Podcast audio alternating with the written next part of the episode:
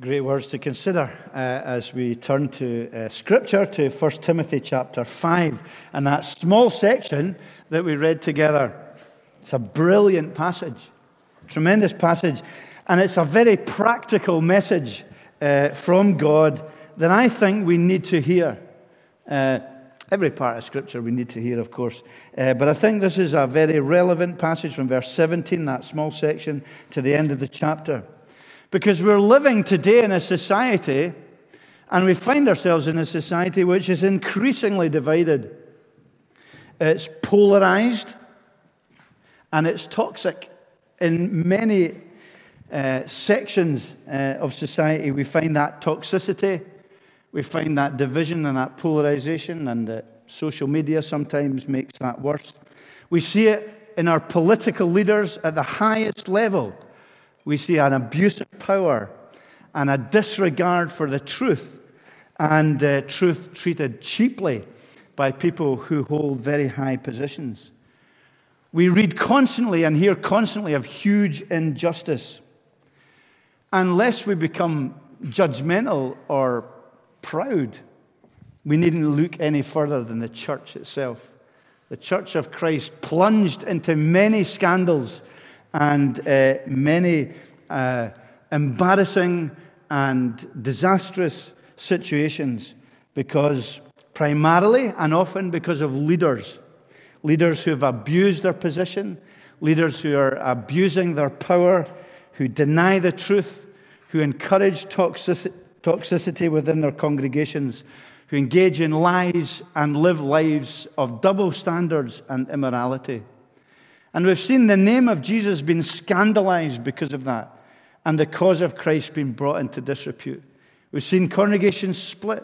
We've seen people leaving the church, leaving the faith, and saying we want nothing more to do with it. And so we find that a passage like this really speaks powerfully into our own lives and situation. Remember that Paul and Corey and myself have been reiterating that week in and week out that Paul is speaking to Timothy into a real church situation. Uh, the church in Ephesus had many positive things happening in it, but also had many tri- trials and troubles and difficulties, primarily from false leaders, from false teachers. And uh, we find that God gives Paul a message. Uh, Paul gives, God gives Paul to give Timothy a message um, that is specific to the situation, but from which we draw principles as well uh, that we recognize. There were abusive leaders, and there was toxicity within the church in Ephesus. There was gossiping and slander and bad things happening. And so Paul gives Timothy God's advice. The reminder to us is that there's nothing new under the sun. Very important to remember that for us. And it's also, as we begin, it's a reminder to be humble ourselves, to be humble as St. Columba's, to be humble as members, to be humble as leaders, as preachers, and to remember, because this is what comes out again and again in this, in, in this letter, that godly character is everything. It's everything as you sit in the pew. It's everything for us as leaders to have godly characters. Because we remember as we sit in church, as we sit and we, we seek to have a public demeanor, a public face, a public persona, that what's ultimately significant, that public persona must come from a godly character that is unseen, that's invisible. No point in coming to church and thinking, I can hide who I am, and I'll just, I'll just come to church and that'll cover a lot of things. That's not what it's about, is it? Because we're in God's presence, not just in church, but wherever we are. It's the daftest hip- hypocrisy ever, isn't it? To, to think that we can, can have a different pub, public reality from what we are privately at a very core level. Godly character is everything. And godly character is everything in leadership. It's very important. And, and good leadership is very important. And that's not just a biblical reality, that's a reality that you all recognize and face and experience, positively or negative, every day. It sets the tone, doesn't it, for the whole organization, whether it's the workplace, whether it's the classroom, whether it's the home uh, or whether it's the church, you know and can, you can tell a lot about a place by its leadership. And often the leadership uh, will set the tone for the whole organization. And uh, Paul and God, uh, uh Paul through God, or God teaching Paul and Timothy, uh, reminds us of that today. So, this letter is very much about the governing principles that God is giving to the whole church for all of time uh, through this specific situation. And we're to be a community, always a community being transformed by the principles of grace. By God's grace, transforming our hearts inside and transforming our, commu- our church community as we interact with one another. It's so important because we see that that is what reflects the kingdom of God and what is powerful in the society in which we live. So there's a couple of things that I want to recognize today. Um, well, it's actually, there's, there's one thing, um, and then look at the application. The one thing I really want to do is look at leadership and apply it to us all uh, and, and how we interact with that because there's important principles here. Uh, what, what we'll see here uh, are some governing principles for leadership and for how to deal with uh, issues when they go wrong. Uh, so, God recognizes, and Paul recognizes, and we must recognize the importance of good leadership. Okay? Verse 17 let the elders rule well, uh, who rule well, be considered worthy of double honor, especially those who labor in preaching and teaching. And this is uh, an affirmation of what has been said previously and what God gives us in the New Testament of the good principles uh, of leadership, the good character that He wants to see in the leaders. We've seen the lists of characteristics, moral characteristics that He looks for in leadership. And it's an appreciation of how important good leadership is to the church family. And within that, that paid ministry, which we call, oh, paid, paid eldership, which we call ministry, is both foundational and biblical, uh, as we see uh, in verse 18, which we'll come back to in a minute. So there's this, in verse 17, we have this respectful consideration of good leadership. You know, uh, there's a recognition of double honor, of worthiness, of affirmation and appreciation being made to those who lead well, especially those who labor in preacher, preaching and teaching. Um, uh, double honor does, uh, sadly doesn't mean double pay. Be great if it did. I'll need to get onto the Free Church Trade Union and see if we can do something about that. Um, it's not really referring to that. It's, it's referring to double honor, double affirmation, signific- significantly recognizing not individuals, but the principles uh, and the characteristics of good leadership. It means that God recognizes that good teaching and good preaching is valuable and is important and should be prayerfully supported and considered within the church life. It's not just an, a, a kind of secondary thing, it's important and uh, it's valuable. And so we should always be careful in choosing uh, people for that position who reflect the importance of character, the centrality of Christ and of the uh, truth and the doctrine of God's word and obedience to that. So often we make decisions, don't we, on popularity, on personality, even on gifting, and gifting's not insignificant. But it's all about Christ primarily and about character uh, and what is important that stems from that character good teaching and preaching based on the authority and the foundation of God's word, respectful consideration. And within that, there, there's this recognition that uh, there will be those elders like myself and Corey who are full time given to preaching and teaching. And the, the full time ministers, as we call them ministers, uh, servants, are, are bovine servants. That's what they're called here.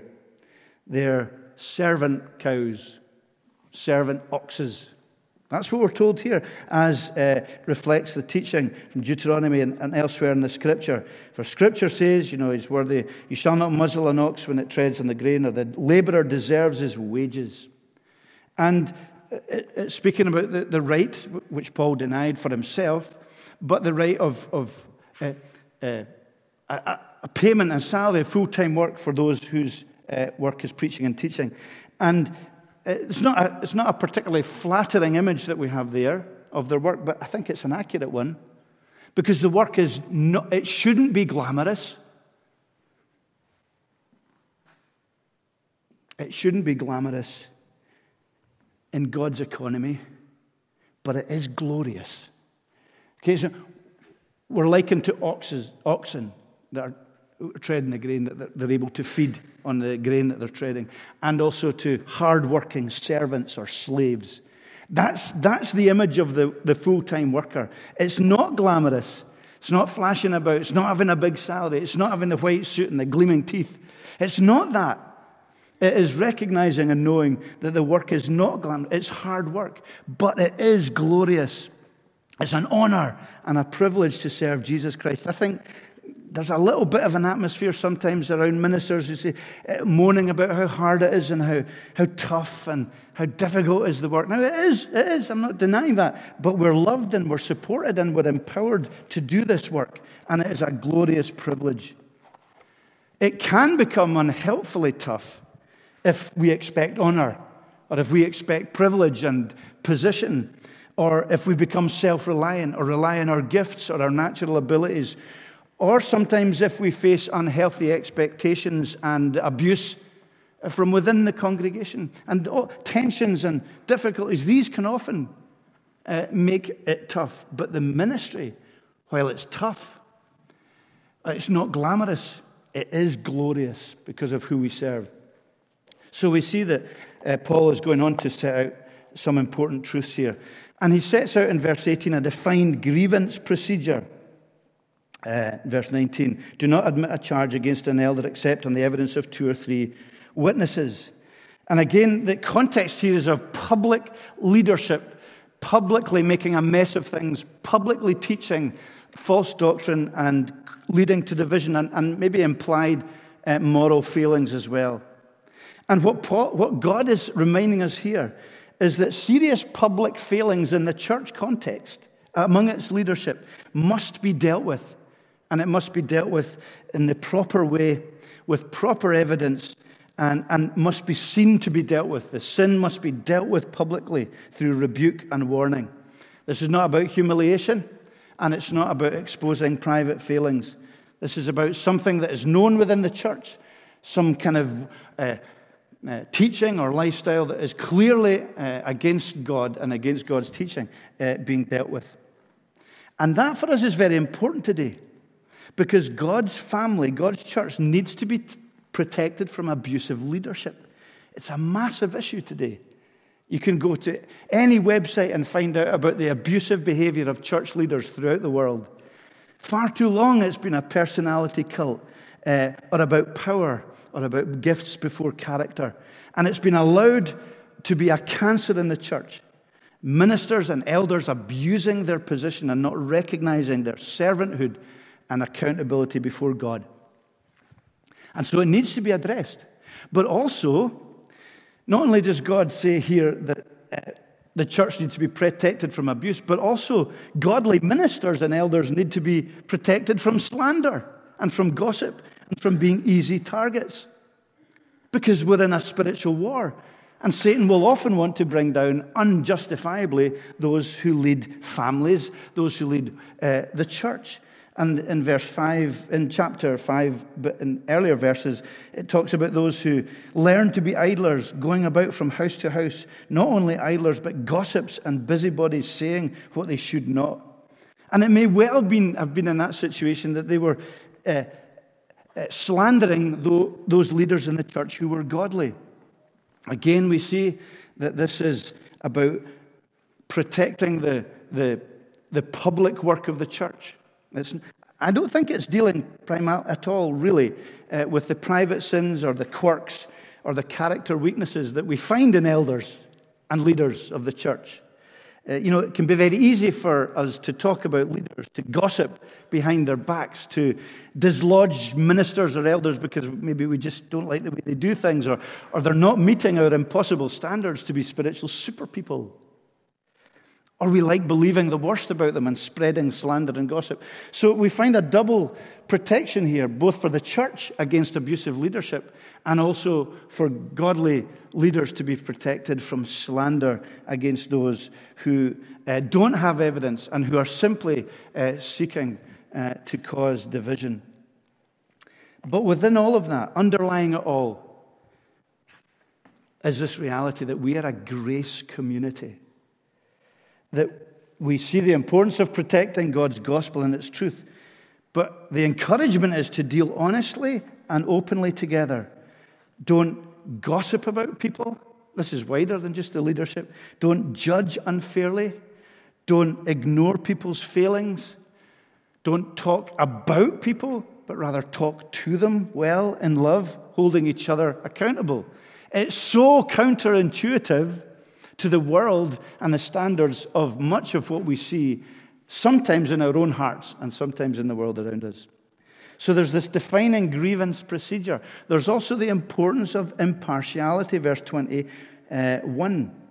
In the presence of God and Christ Jesus and of the elect elders, I charge you, keep the rules without ju- prejudging, doing nothing from par- partiality.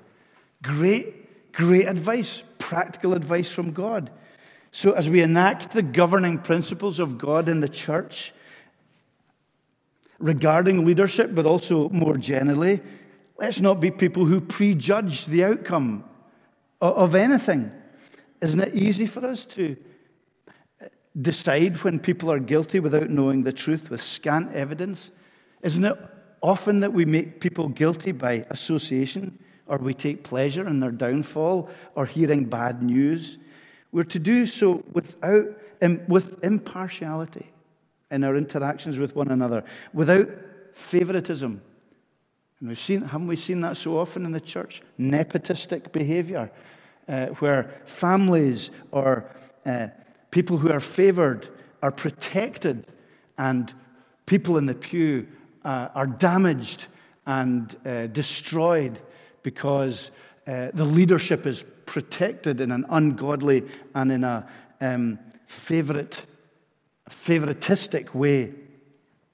And we, do, we don't show impartiality or favoritism. Why?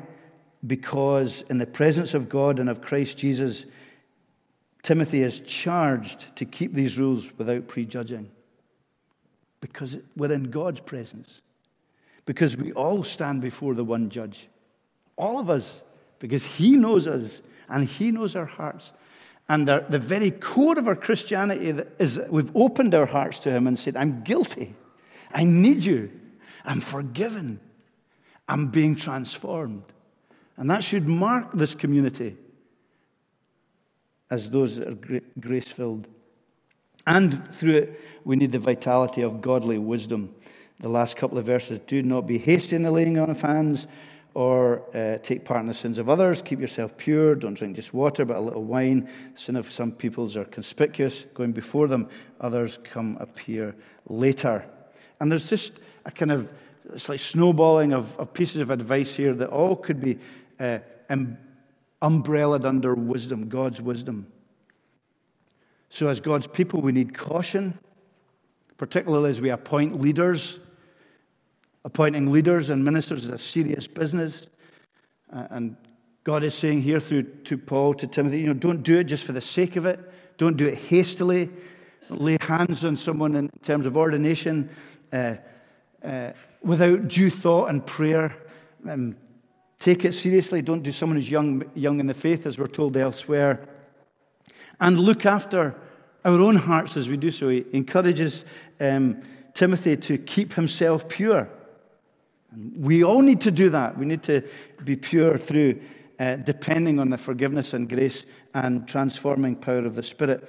And the little bit there about wine is interesting. I wonder whether Timothy was, was maybe um, prone to to uh, listen to the ascetics among him, ascetics who said, you know, you have to be outwardly, you have to be, you know, really self denying and not allow yourself any of these pleasures, and that will reflect the purity that's inside you.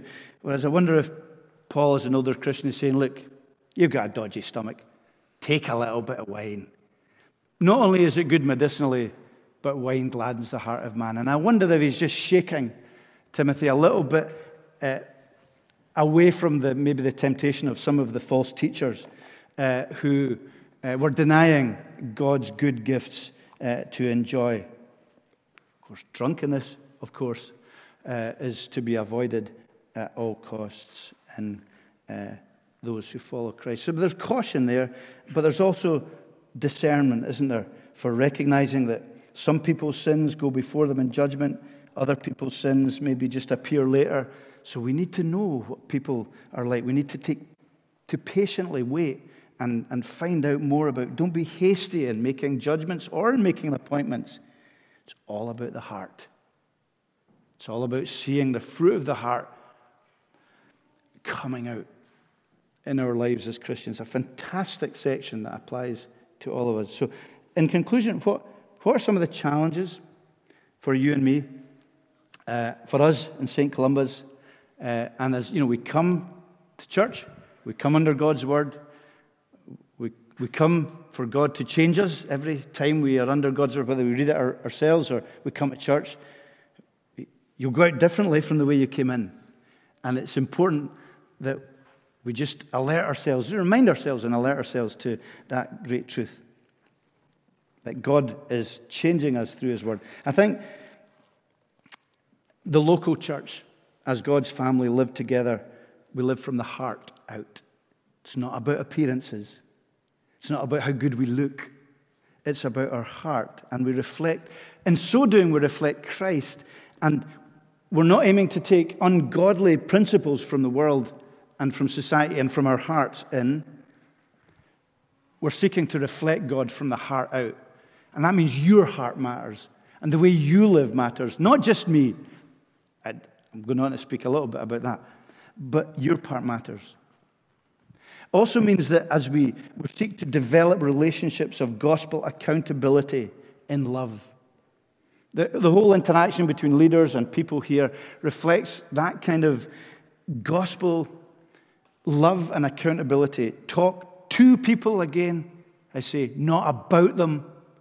Don't talk about people behind their backs. It takes courage and humility sometimes to deal with an issue that's difficult. Often it might just, love covers a multitude of sins. And if love covers a multitude of sins, don't talk about it. Don't gossip about it.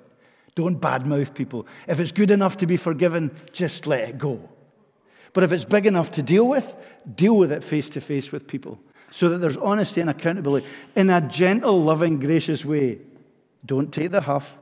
Don't use people's feelings as an excuse to, critical, to criticize or judge them. Don't nitpick. These are some of the things that come out of a passage like this. Give thanks. Can I ask you to give thanks? for all its senses, for all as you look around you. Give thanks for the, give thanks for the children. Give thanks for the teachers and helpers, the singers, and the, give thanks for every single person in the pew. Pray for them. Pray for each other. Help us overcome our own weaknesses. Give thanks for the unity that we do have and for the biblical preaching and teaching that you do receive that seeks to be faithful to God's word, even when we struggle to know how to preach it and even when we find it difficult and we don't fully understand it. remember together that we are all sinners saved by grace. Corey, me, the elders, the deacons, the members, everyone who's part of the church, we're all the same. We are sinners saved by grace. Please remember that. And all, we're all battling. We don't come to church on surfboards. We don't come all breezing through life easily. We're all struggling. We're all finding difficulties. We can all be rejoicing as well. But remember that. And remember to look at one another in that light. Can I speak specifically to the elders who are here today? And that includes myself. Don't be paralyzed by guilt. You see, when an elder reads a passage like this, he's paralyzed by guilt. Can I ask you to recognize your calling, recognize the power that you have, under God and the significance of your example, good or bad. And may it always, when you struggle with paralysis, come back to Jesus Christ for energy and life and movement again. I've been a minister for 32 years. You have no idea the number of times I feel paralyzed by expectations, by a sense of failure and inadequacy, by the accusations of the evil one. The first 10 years of my ministry were what we would unaffectionately call the 10 year conflict in the free church, where I saw things and did things as a leader uh, that were toxic and miserable, that led to a great split in our church. I've sensed being under the mercy of other people's opinions, driven to the pulpit sometimes by guilt. And the only answer to these challenges and paralysis is to rem- be reminded that God loves me. Because He does. And I keep going back to Him for His forgiveness and for transformation. If I could have one word that would summarize 32 years of ministry, it's kept. I've been kept for that time. And to him be the glory. Now, when I say that, I'm not saying that as a dose of the poor, me, poor me's. I don't want you to come up and rub my back at the end of the service. I'm not interested in anything like that by any means because I love what I do and I'm blessed beyond measure. But sometimes I think you need to know that the battles you face in your life, ministers and elders face as well. Maybe different, different, may come at different angles, may come in different ways. I know that Satan, spiritually, Satan sometimes will attack ministers in particular in different ways because they're up the front and because they're dealing with God's word and they're teaching God's word. And it may be a more insidious spiritual attack that's not as evident to people in the pew. But your battles and your struggles in your workplaces and in your uh, environments are just as real, they're just different. So let's remember that together. And let's remember the importance of that in our lives together so that we might see our place in God's family here. Every single one of us, each of us, equal before God, serving the Lord Jesus Christ. Each of us playing our part in this gospel community which seeks to glorify and reflect Jesus Christ with all our failings and with all our mistakes. Now, I know the leaders have an important role to set the tone, but each of us, you all set the tone for what this congregation is like as it reflects Jesus Christ. We're never here to pat ourselves on the back and say, Was like us? Because it's a battle. There's a, always an ongoing need for transformation and change and joy, even in the midst of suffering and difficulties. And I close with this relentless, repetitive, frustrating maybe for you plea that we need to be a praying people. We need to be praying together. We need to recognize that we need Christ. Yes, we can ask for Christ's grace and help and strength on our own. But it's good to encourage one another in prayer. And if you can, over the next three weeks or so, Friday morning, 7 a.m., you can do it in your pajamas because it's online. Come and join us as we plead before the throne in all the imperfectness of being online and not together. But we're doing 1271 until the end of June. And we're taking a break, not from prayer, but uh, from 1271. And then we'll come back to it again. But it's just this declaration that we need Jesus and we need his power. And it reflects, I hope, a daily need that we have for Jesus in our lives to be this kind of radical church. We don't want to be the church that is in the news that speaks about another abuse, abusive leadership, a failed ministry, publicly failed, and all that goes with that. And we need God's protection. And if you don't know Jesus, if you don't know Him as your Lord and Savior, can I just remind you it's the heart that He comes in and He changes and needs to change our heart so it's alive and forgiven and in relationship with Him. Let's pray. Father God, we ask that you'd help us to know you better. Thank you for the practical advice of a chapter like this, speaking into a context, but also giving us principles that are so good. They would be so good, not just in church, but anywhere. Principles about impartiality and about not showing favoritism and about uh, not judging someone unfairly or uh, without evidence in, in a public forum. Lord, if only our nation, if only our leaders, if only our politicians uh, and world leaders um, considered these great basic principles, then the humility of servant leadership would be so much more effective. We pray for each of us that in our own lives, in our own families, our own homes, in our own hearts, in our workplaces, in our environment, in our neighborhoods, that we would live out grace, live out this transforming walk, what is so different from what we are naturally like in our selfishness, our pride, and our love of gossip, and our positioning for authority and power and abusing that, uh, which we, we, we fight against in our hearts. So, Lord, help us, we pray. And may you have the praise and the glory, and may you have the honor. And may we see many people coming to know Jesus in this church and through our connections because we live honestly and are blessed by you in weakness, depending on your strength. Amen.